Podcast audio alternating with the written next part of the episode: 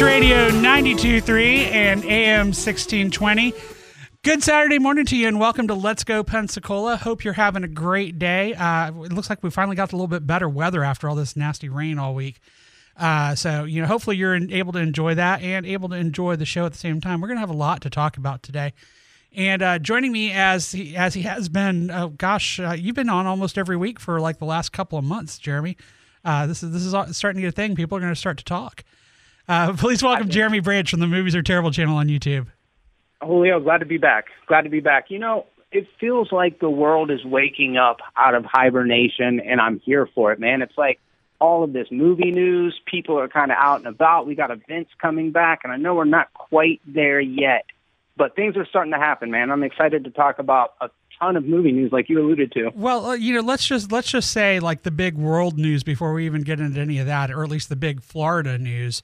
Uh, it, I mean, it's big world news all over the place that the vaccines are getting out there and people are getting the shots in the arms, and hopefully we're going to finally be kicking this COVID thing in the butt real soon. But uh, it's looking real good for us here in Florida because uh, starting on Monday, if you are ages 40 or older, you are now eligible to get vaccinated. Uh, of course, if you have any kind of pre-existing condition that is exacerbated by COVID, you'd already been eligible to, no matter what your age. But now everybody 40 and up as of Monday. And then as of April 5th, it goes to 18 and up. So at that point, if you're an adult, there is no reason for you to not go get your shot in your arm. You, depending on which one you're getting, you might have to wait a month to get your second one. So about six, you're from April 5th, you're about six weeks to being immune.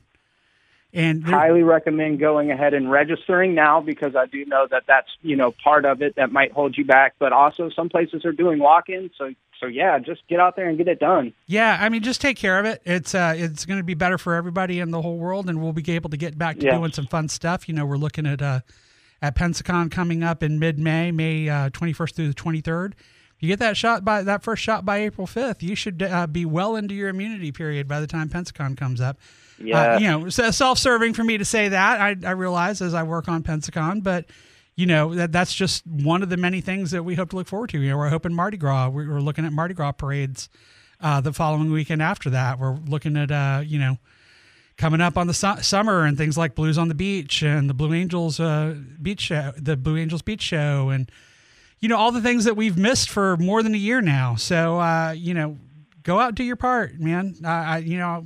I'm sorry if you don't like that I'm telling you that, but I'm never going to not tell people to, you know, think of the public health and uh, and uh, Same. you know, l- hopefully let us get back to something approaching normal for God's sake. Uh, after uh, after a year and a half almost at this point, uh, I, I'm ready. I, I'm ready to see my friends again. I don't think I've seen you face to face, Jeremy, in a year. it's been quite a while. I probably, and I, I don't know, I'm just kind of pulling this out of the air. I would imagine it was probably at the movie theater, one of the last times we saw each other, and I'm ready to get back out there to it. I would love to see Kong versus, or excuse me, Godzilla versus Kong on the big screen. That's an experience I want to have, but uh, it's coming up very soon. We'll, Yeah, we'll see how it goes. But That's actually going to open midweek. It's opening up on Wednesday, and uh, of course, if you don't want to go to the theater and see it, you can watch it at home on HBO Correct. Max. Uh, that that is going to be available both places. But man, don't you want to see the two biggest giant monsters of all time fa- facing each other on IMAX?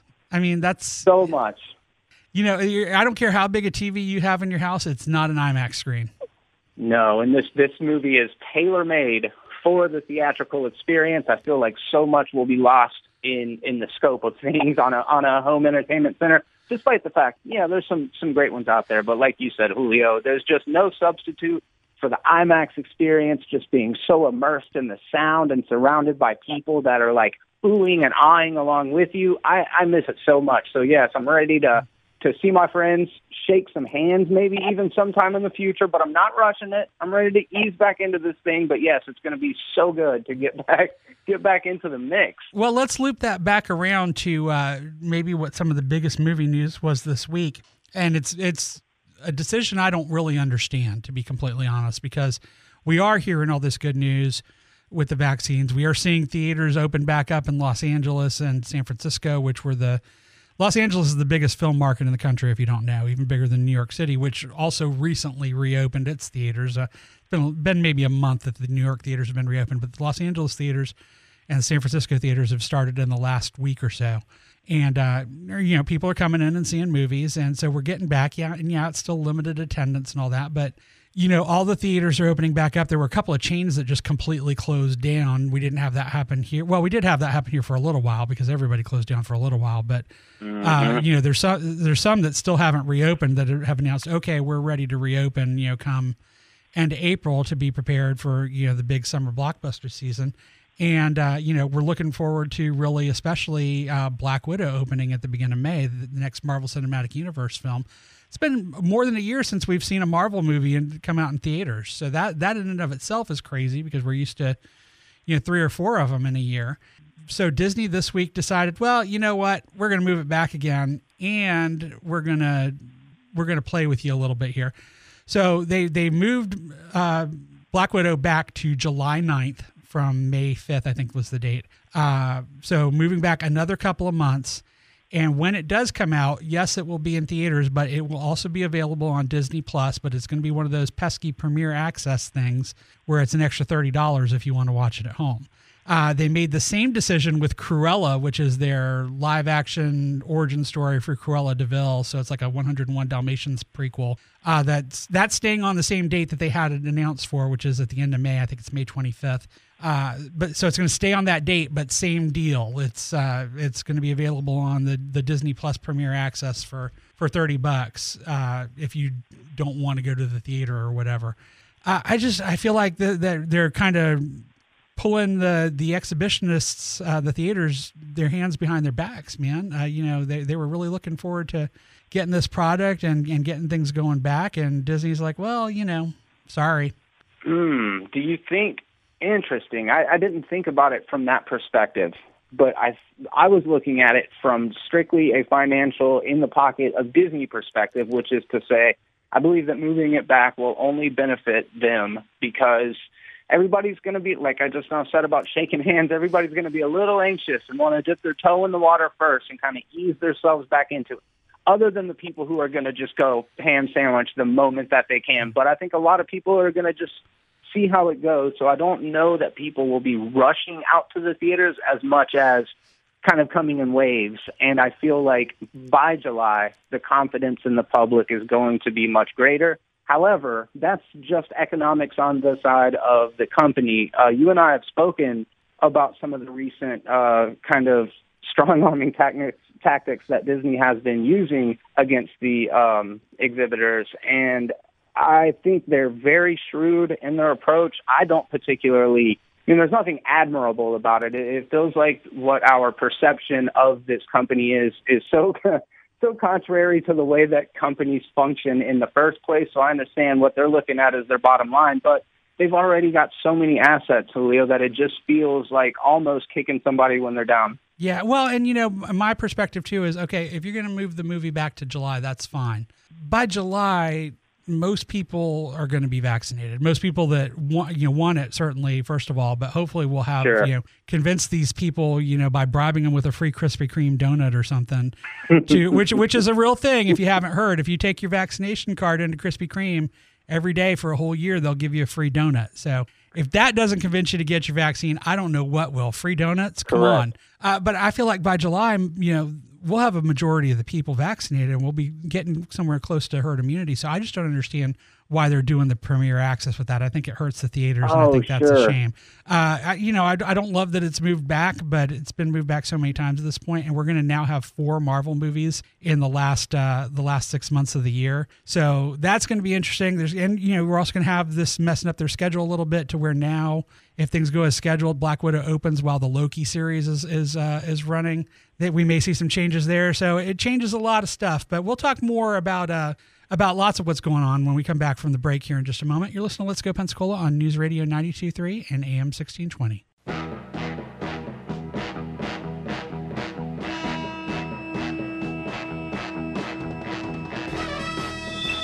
In the great hall of the Justice League, there are assembled the world's four greatest heroes, created from the cosmic legends of the universe. Superman. Wonder Woman.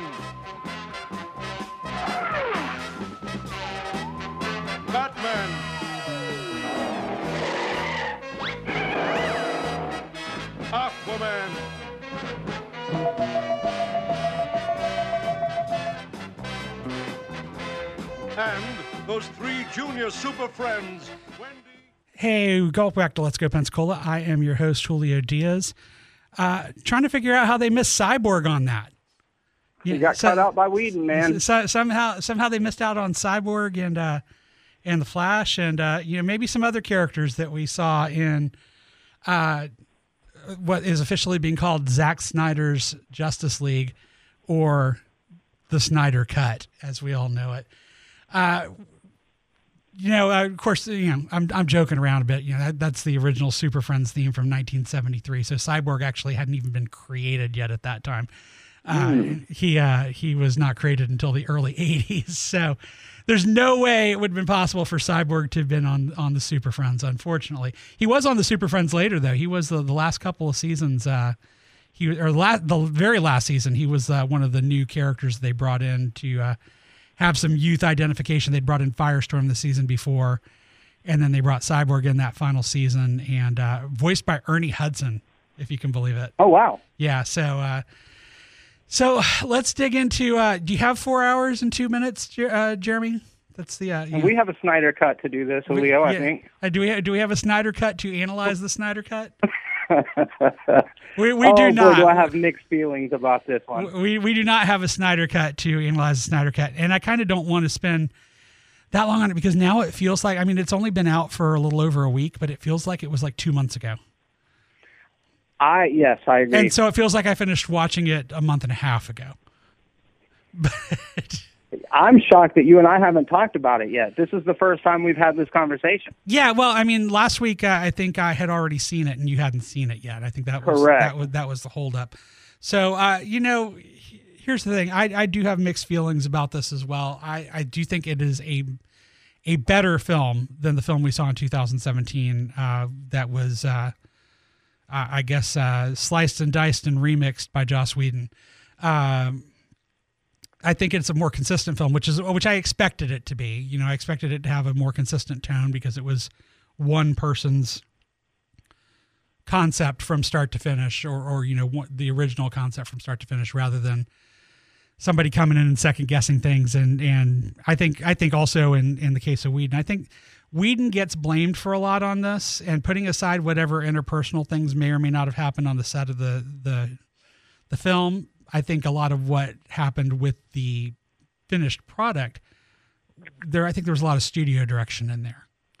I think he was asked specifically, "Hey, we want you to add more humor to it. We want you to lighten it up. We want you to get it down to two hours. We want you, you know." I think there's there's things that he was hired to do that are not necessarily his fault if it's something that you don't like. Uh, and and keeping in mind too that Warner Brothers is saying, "Hey, we went and did this wonderful thing, and you know you guys can all go enjoy Zack Snyder's original vision." But the one that's in continuity is the 2017 film, and that's what we're going to base stuff off going forward. It's not the uh, not the the Snyder cut. So uh, there's there's a lot to unpack here, but I think that the film film as it has been redone does a lot more to service the characters in general. It's Yes. it, it is a lot more cohesive of a film. Uh it still has Steppenwolf as its main villain, which is a huge weakness. Uh, e- even if they've improved the character, they've made him look better, and they've maybe given him a little more motivation. It's still one of the lamest characters that Jack Kirby ever created, and it's Hmm. it's I I mean every every single character in Kirby's Fourth World, everybody every other bad guy in Kirby's Fourth World is a better character than Steppenwolf. It, it's it's just that simple. There's there's you know there's a wealth of interesting characters there, you know from Darkseid on down, and I, I still have problems with Darkseid being the the major antagonist of the first film to begin with.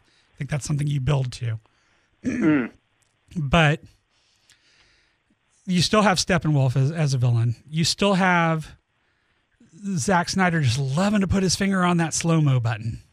Loves it. Loves it. And, and uh, IGN actually did an analysis, and it determined that 10% of the film is in slow motion. Wow. Yeah, That so- is a substantial amount. Yeah. So, you know, I had been joking around, you know, oh, the film would be an hour shorter. Well, it wouldn't be an hour shorter, but it'd be close to half an hour shorter if they didn't do all those all those slow mo scenes. And there are places where the slow mo really works and it's really effective and it just looks cool as hell. And then there's Lois Lane getting a cup of coffee. Right. You know, why did that Right. why did that have to be in slow motion? You know, there, there's a lot of It's little things like that. It dulls the impact. You know, if you're going to have a dramatic moment, let the moments uh, have, I guess, moments in between so that the slow mo feels earned and it makes it feel more dramatic in that moment. But yeah, what happens when you use it for the most inconsequential stuff is it ends up completely dulling the impact of it and it feels at some point it just feels not offensive, but it's like, come on, man, I've got other stuff that I could be doing right now. But yeah, I I echo a lot of what you said. I actually liked the redesign of Steppenwolf. Uh, obviously, cooler looking version. I thought the performance of the voice was pretty good considering what he had to work with because Snyder, great visual filmmaker, terrible with scripts. But I did want to say, I love the way they handled Superman in this movie. I've never historically been a big Superman fan, but I think they did a couple of things very right with him this time. I think in general, one of my biggest knocks on Zack Snyder's uh, DCEU films is that I don't think that he has gotten the spirit of these characters, and I think that he uh, he treats them all like Watchmen. I didn't yes, think I, can see that. I didn't think that was the case here. I, I this is the first time I felt like he was starting to get the spirit of the characters right. Uh, there was a great little bit in the, the the first Wonder Woman sequence in the film, which is a we saw a version of that in the, in the 2017 film too. It's where she's uh, you know fighting these terrorists that have taken all these little girls hostage and uh, they're they don't really have anything that they want to do except to cause chaos. And she goes in and she defeats these uh, these terrorists and saves all these kids. Eh, but the, he added a little bit, which I guess may have already been filmed. I don't know if it's something that he filmed in reshoots. But after the the terrorists were defeated, you know, Wonder Woman's checking on everybody and making sure they're okay. And there's one little girl who's like kind of really reserved and and into herself, and so Diana's worried about her, and she goes to her and she, he says, she says, "Are you okay, princess?" And the, the little girl says, "Can I be like you?" And Wonder Woman says, "You can be whatever you want." And I was like, "Yes, that is Wonder Yep. Woman. That is absolutely the core of that character. That all women can be whatever they want." And that's that is.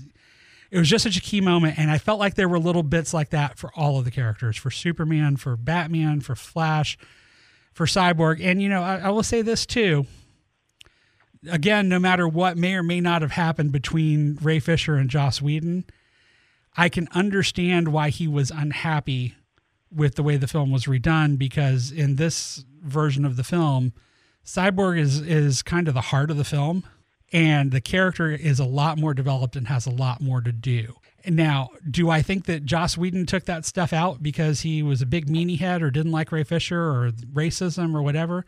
No, I think that was a studio Nope. direction. I think that you know, the, let's let's center the film on the most unfamiliar to mainstream audiences characters was probably not a decision the studio was comfortable with. There was a lot in this movie. you know, you don't release a 4-hour and 2-minute film theatrically, generally speaking Right. not not not as a commercial effort. You know, there's art films certainly that are that long. You know, there there are some older epics that are that long, and they'll program an intermission in or whatever, but not in today's market. Not not at No. not at three hundred and some odd million dollars to make it, and uh, and try to get enough shows in in a day to, to make money on it. And granted, they still lost money on this, and then they went and spent another seventy million dollars after they'd lost money on it. Unbelievable. And yeah, you, I mean, it, you're right about the cyborg thing. Unfortunately, just when we're looking at uh, marketability, bankability, all of those things, he comes up short as far as just, uh, you know, marquee characters that everybody recognizes. That's unfortunate. I agree with you. I would have been so upset because he was such, even if he wasn't the core of the film, it's, it's indisputable that he was a very important part of the movie And another thing I wanted to say to Zack Snyder's credit um, is that what he was able to do is make each of them important in some way. Every member of the Justice League had a reason to be there, and it was pretty clearly defined. I mean, Batman had to get the group together, you know, and then mm-hmm. kind of fight off the parademons, I guess, at the end so that he could do something. But yeah, I did. I did appreciate that, and it also it felt way more earned when the Justice League actually came together because we gave a crap about them just a little bit, you know. Well, let me ask you this, Jeremy. Speaking of, of did it have to be things, did it have to be rated R? No, no, I mean- easily not. Uh, you know, even though I'm giving uh, Snyder some credit for getting the characters right this time, at the same time, do we really need Batman dropping an F bomb? Do we need? About as much as we needed Joker's reach around joke. yeah, I mean, there were you know there were a lot of you know things like that where it felt like they just stuck them in to get to the R. Like they, you can get Yeah. one F bomb into a movie and still get a PG-13. There there was a, a a fair amount of blood and carnage that I think could have been done without, and this film still could have been a PG thirteen. And I know Zack Snyder has his his edge lord tech tendencies that he wants to to get in there, and you know it's still very much a Zack Snyder film, but. Here we are. You know, I think this could have been a PG 13 pretty easily, and I, I think I would have felt more comfortable with that. I don't have a problem with an R rated superhero movie. I love Deadpool, thought Birds of Prey was fantastic. I just don't know that that Superman ever belongs in something R rated. Like if you want to So have if- if you want to have a, a Superman pastiche in something like we have in The Boys or we have in uh, another thing that we'll talk about later in the show that I'm not going to allude to too much later, then great. But if you're talking about the real guy, Yes, you know, I get it. I just don't know that that's the right way to go. Uh, I I did overall like the movie. I'm I'm glad that Snyder got the chance to show what he wanted to show, and I I do think it's a much improved version. I think it's worth seeing. Th- I agree. That's about as far as I can go with that. I yeah, I agree. I feel like as we both said up top, mixed bag. Uh, I would probably rate it like a six out of ten or a three out of five if I were going to quantify it. It just falls on the side of a recommendation. Julio, to your point about an R-rated Justice League film, it seems very contrary to the league themselves. I feel like if you could have marketed it as Injustice and a wide audience would have got it, I feel like many of us would feel very different about Zack Snyder's approach to these characters because at least we'd know what to expect. And there's certainly allusions to injustice in there and to a lot of other things. But uh, you know, I think we're better off moving on from from this. And Yeah. I, I like the, the news that's coming coming out about future DC films. We'll see. Uh, we'll see where we go. But we've got to take a break. We'll be back with more in just a moment. You're listening to Let's Go Pensacola on News Radio 92.3 and AM 1620.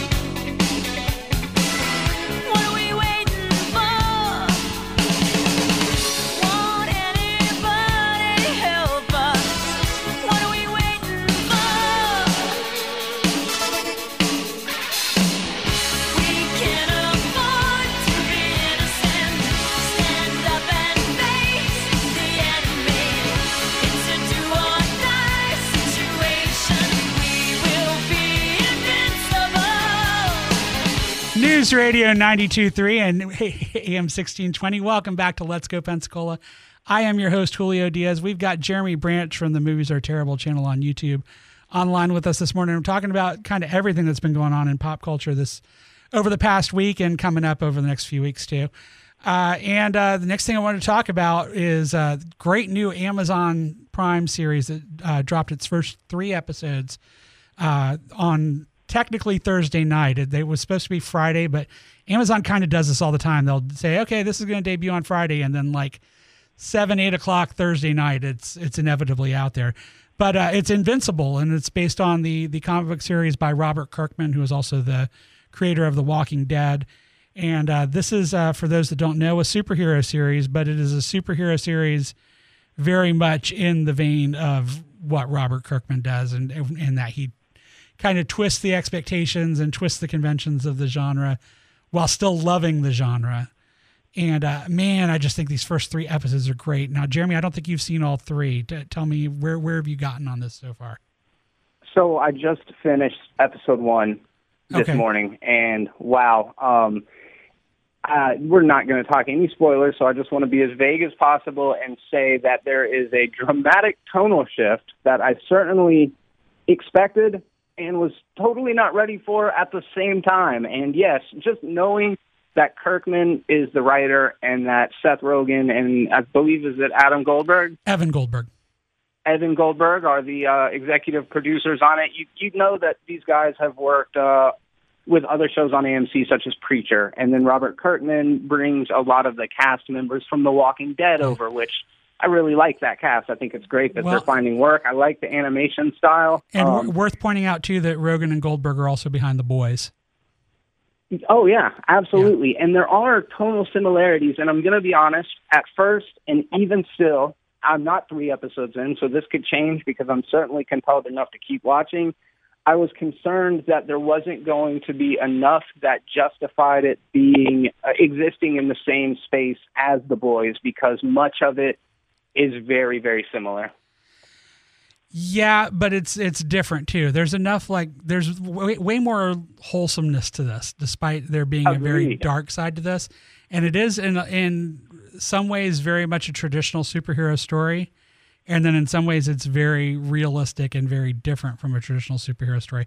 Now, uh, were you familiar with the comics at all before you watched it?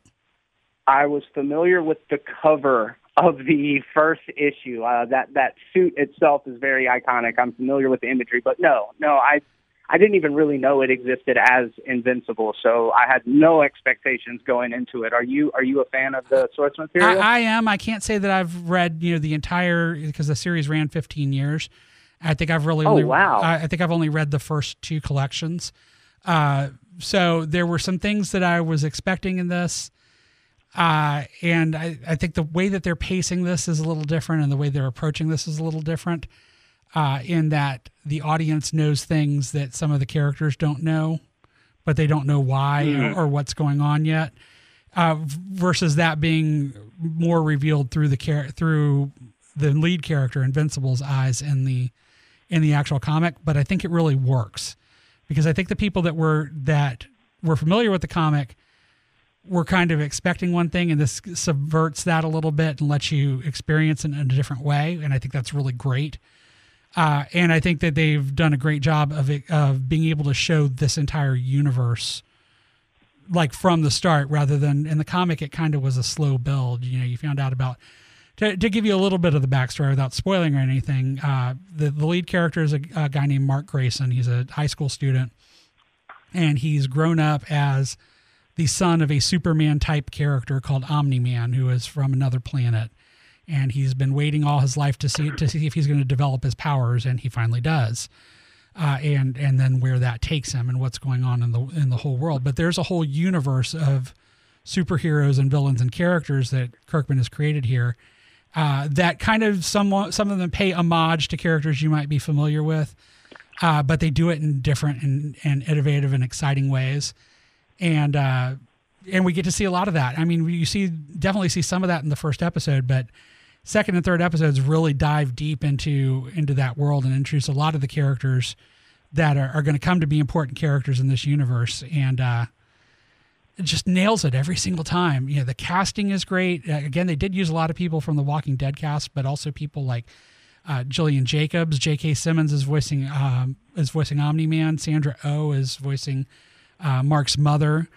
Uh, you know, it's just everywhere you look, it's a great, great character voice. And one of the things I did, I noticed, I had never noticed this on Amazon Prime before, but I happened to move the the mouse at one point.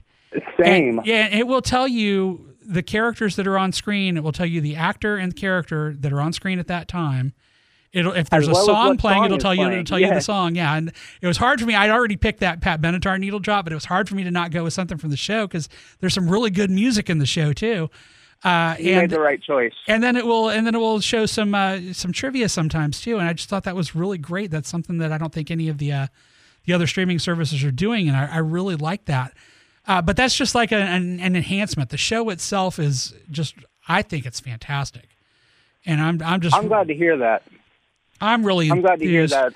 I, And I Sorry, thought Julio. no, I was say I thought they were only dropping one episode, and I, it happened to be that when I was almost all the way through the first episode, uh, I had to to run and get something to drink, and I checked my Facebook real quick when I when I was doing that, and a friend posted, "Oh, they've put the first three episodes." I was like, "What? I only planned to watch one." I watched all Well, They three. did something.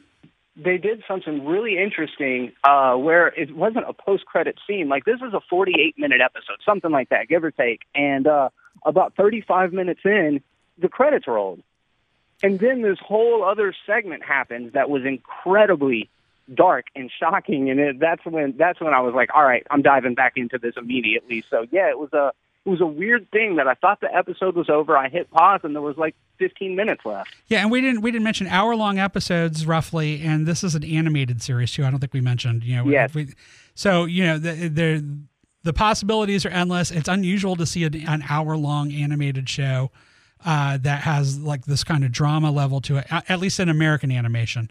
Uh, Agreed. yeah, and um, that tactic that you mentioned is something that goes on throughout the three episodes. But there's also there's a couple of different things they do. There's one where you see the title card come up with Invincible's name, and every time that happens, it's it's in place of somebody saying Invincible in the in the show. okay. And something happens with that title card each time, and it happens in a different part of the show every time. It's not that first episode. It was like 40 minutes in, and then you had and then you had that scene. There's other episodes where like the title card comes up in the middle or the beginning, and some episodes do have a an actual like mid credits or post credits scene, uh, and some don't. And it, it- you know Amazon is good about uh, not auto forwarding you to the next show if there's some additional content there. So don't worry that you're going to miss it uh, if you you know have it just playing on to the next episode. The, they'll show you all of that. Uh, but man, I just I love the animation style on this too because it looks a lot like the art in the comics, which is not always the case of what you get in in any kind of animated comic book adaptation. This very much looks like the art style of the comics, uh, but I think it moves really smoothly, and uh, it's just it's just a really immersive world altogether. Who created the? Oh yeah, Robert Kirkman did. Okay, so yeah, there is definite specificity to the art style, and I think it's interesting how sometimes that, and I think it's a intentional choice. How sometimes that style clashes with the content in the story itself, and uh, I think it could be very shocking. I mean, it says clearly up front this is an adult animated show, but I think you know you could get a little bit complacent. Maybe watch 15 minutes in and still not know what you're getting into. Yeah. And I mean, I think to say that it's an adult animated show, I think that I think it's probably okay to, for, you know, like an older teenager to watch the show. I don't think Sure. it's at least so far. I, you know, I don't know what'll come up in future episodes. But whereas the boys, I probably wouldn't put anybody under 18 in front of that. I think that in a lot of ways this is kind of you know the the protagonist is in high school and there's other characters that are going to be important characters that are in high school so I, I i feel like a high school student could watch this for the most part and and really enjoy it and not be scarred by it which is what Let's I'd- be honest. which is I what I'd be worried about Friday with the the. Thirteenth. Yeah, I agree, and I think the the medium also might soften the blow. But I- yeah, I, I don't want to give my stamp of approval for what's okay for for your kids, anybody that may be listening. But yeah, I Oh, was yeah. watching Friday the Thirteenth when I was seven or eight years old. So I, I wouldn't say it's too bad for kids or teenagers to watch. I just think. um you know, if you're used to the the Marvel pacing and tone and style and all that, you might be a little surprised. Yeah, this this is not the Marvel Cinematic Universe, but it is definitely worth checking out. And I, I would agree. It- it- it's always a parent's job to decide what's appropriate for their kids and what, what what level their kids are at. So, parents, I definitely would recommend that you watch this first before you put your kids in front of it, or you know, and- but you know, you do you. You're the judge. I'm not.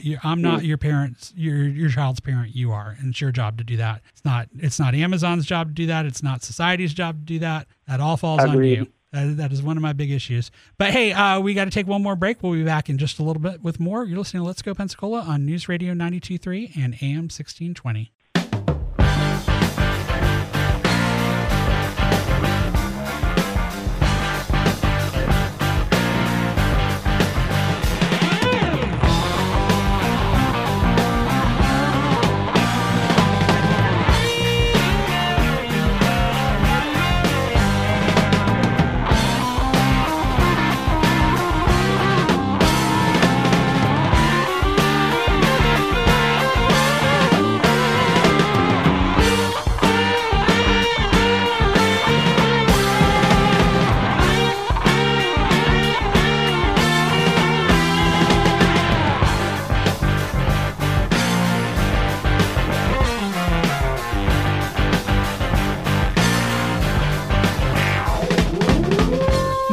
Radio 92.3 and AM 1620. Welcome back to Let's Go Pensacola. I am your host, Julio Diaz. We have Jeremy Branch from the Movies Are Terrible channel on YouTube with us on the line. And if you're wondering why I'm playing the Edgar Winter group, it's because it's time to talk about the latest and great, well, I don't know, greatest, that's still up for debate, but the latest Marvel Cinematic Universe show on Disney Plus. The Falcon and the Winter Soldier. Yes, that was a long way to go for that. Uh, but, you know, we got to hear great songs, so it makes it all worth it. Uh, so, second episode just out on Disney Plus this week, uh, Jeremy, and uh, I'll let you start off. Give me your thoughts here, man. So, as you and I spoke about last week, we were left at the end of episode one, not really knowing how to discuss it, right? There wasn't a lot of open ended questions, and we hadn't even seen the main two characters together yet. So, we had a very small sample size, and I feel like episode two um, increased the intrigue for me. We finally get to see the interplay between Anthony Mackie and Sebastian Stan, which, let's be honest, that's that's the reason we're all there, right? So um, I think that bringing those characters together immediately elevated it just a little bit, and then um, kind of learning a little bit more about the Flag Smashers, learning a little bit more about our new Captain America. Hey, and I realized the reason why he looked so goofy last time. One of the many reasons, but uh, he had his ears out, man, like old school Captain America. And I was like, well, of course he's gonna look goofy, but uh, he, yeah, I liked it. What what did you think about it? Well, I mean, uh, I think I'll kind of start start at the the end and go backwards here if I can. Uh, I think that uh, you know the the actor there is is um, is Wyatt Russell, who is the son of uh, Kurt Russell and Goldie Hawn. Very good looking guy, uh, especially if you've seen some some of his photos when he's not playing this character and he's got a full beard and everything. Yeah, he, he's an attractive man that's being made to look a little less attractive than than he actually is in this. I think you are supposed to feel like he looks wrong in the costume. Of course, I, I think yes. I think that that was a very deliberate choice. I think they they they made a very deliberate choice to make him look kind of goofy and weird. And we're going to see that. I think we're going to see that darken over the the course of the series. I think we've already seen it darken a little bit. Uh, Interesting. it- it- you know, because the character starts out, you know, gung ho and very much trying to to bring in uh, Falcon and Bucky to work with him, and everybody's going to be chums, and uh, doesn't really understand why they're you know opposed to him, and it's not really his fault that you know No. that that he inherited this. You know, so I mean, Falcon and and and Bucky are kind of being jerks a little bit, but uh, but they're not necessarily wrong either, and. Um, so I, I mean, I think I think they went out of their way to make him look extra goofy and make him look like y- you want to be uneasy that this person is in that role.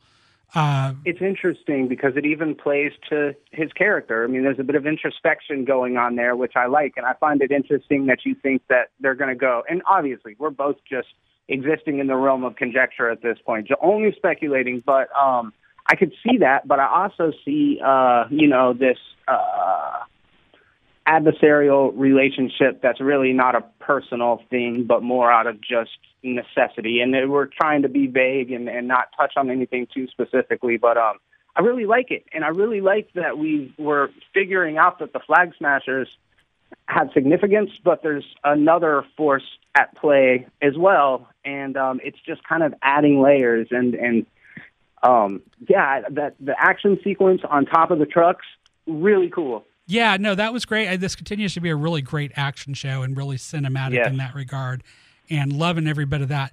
Uh, to go back to the Flag Smashers, we heard uh, we heard a very important name in this uh, episode that maybe everybody didn't hear because it was in kind of an actiony scene.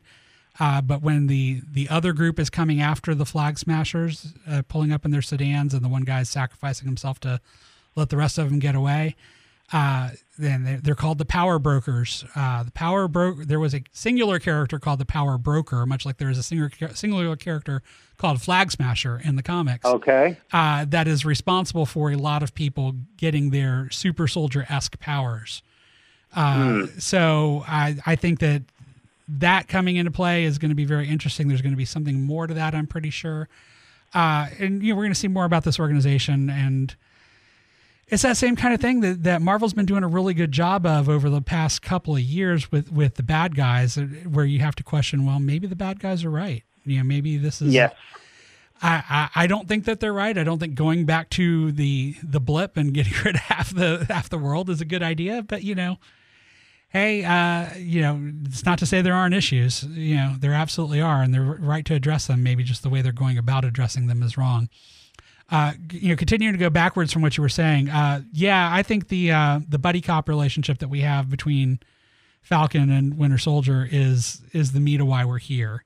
And I I really love they they those two guys play off each other so well. They have great chemistry. They they have that kind of where you know there's an undercurrent of respect, even though they act like they don't like each other. They kind of do like Yeah. each other in spite of themselves. And uh, the whole scene with the, them being in therapy together was just Oh, oh, great. that was a that was every bit as much of a centerpiece of the show as the big action sequence was. It, it was just It was great. it, it just so good. And then I like the way that they're playing that against the relationship between the John Walker Cap and his partner Battlestar.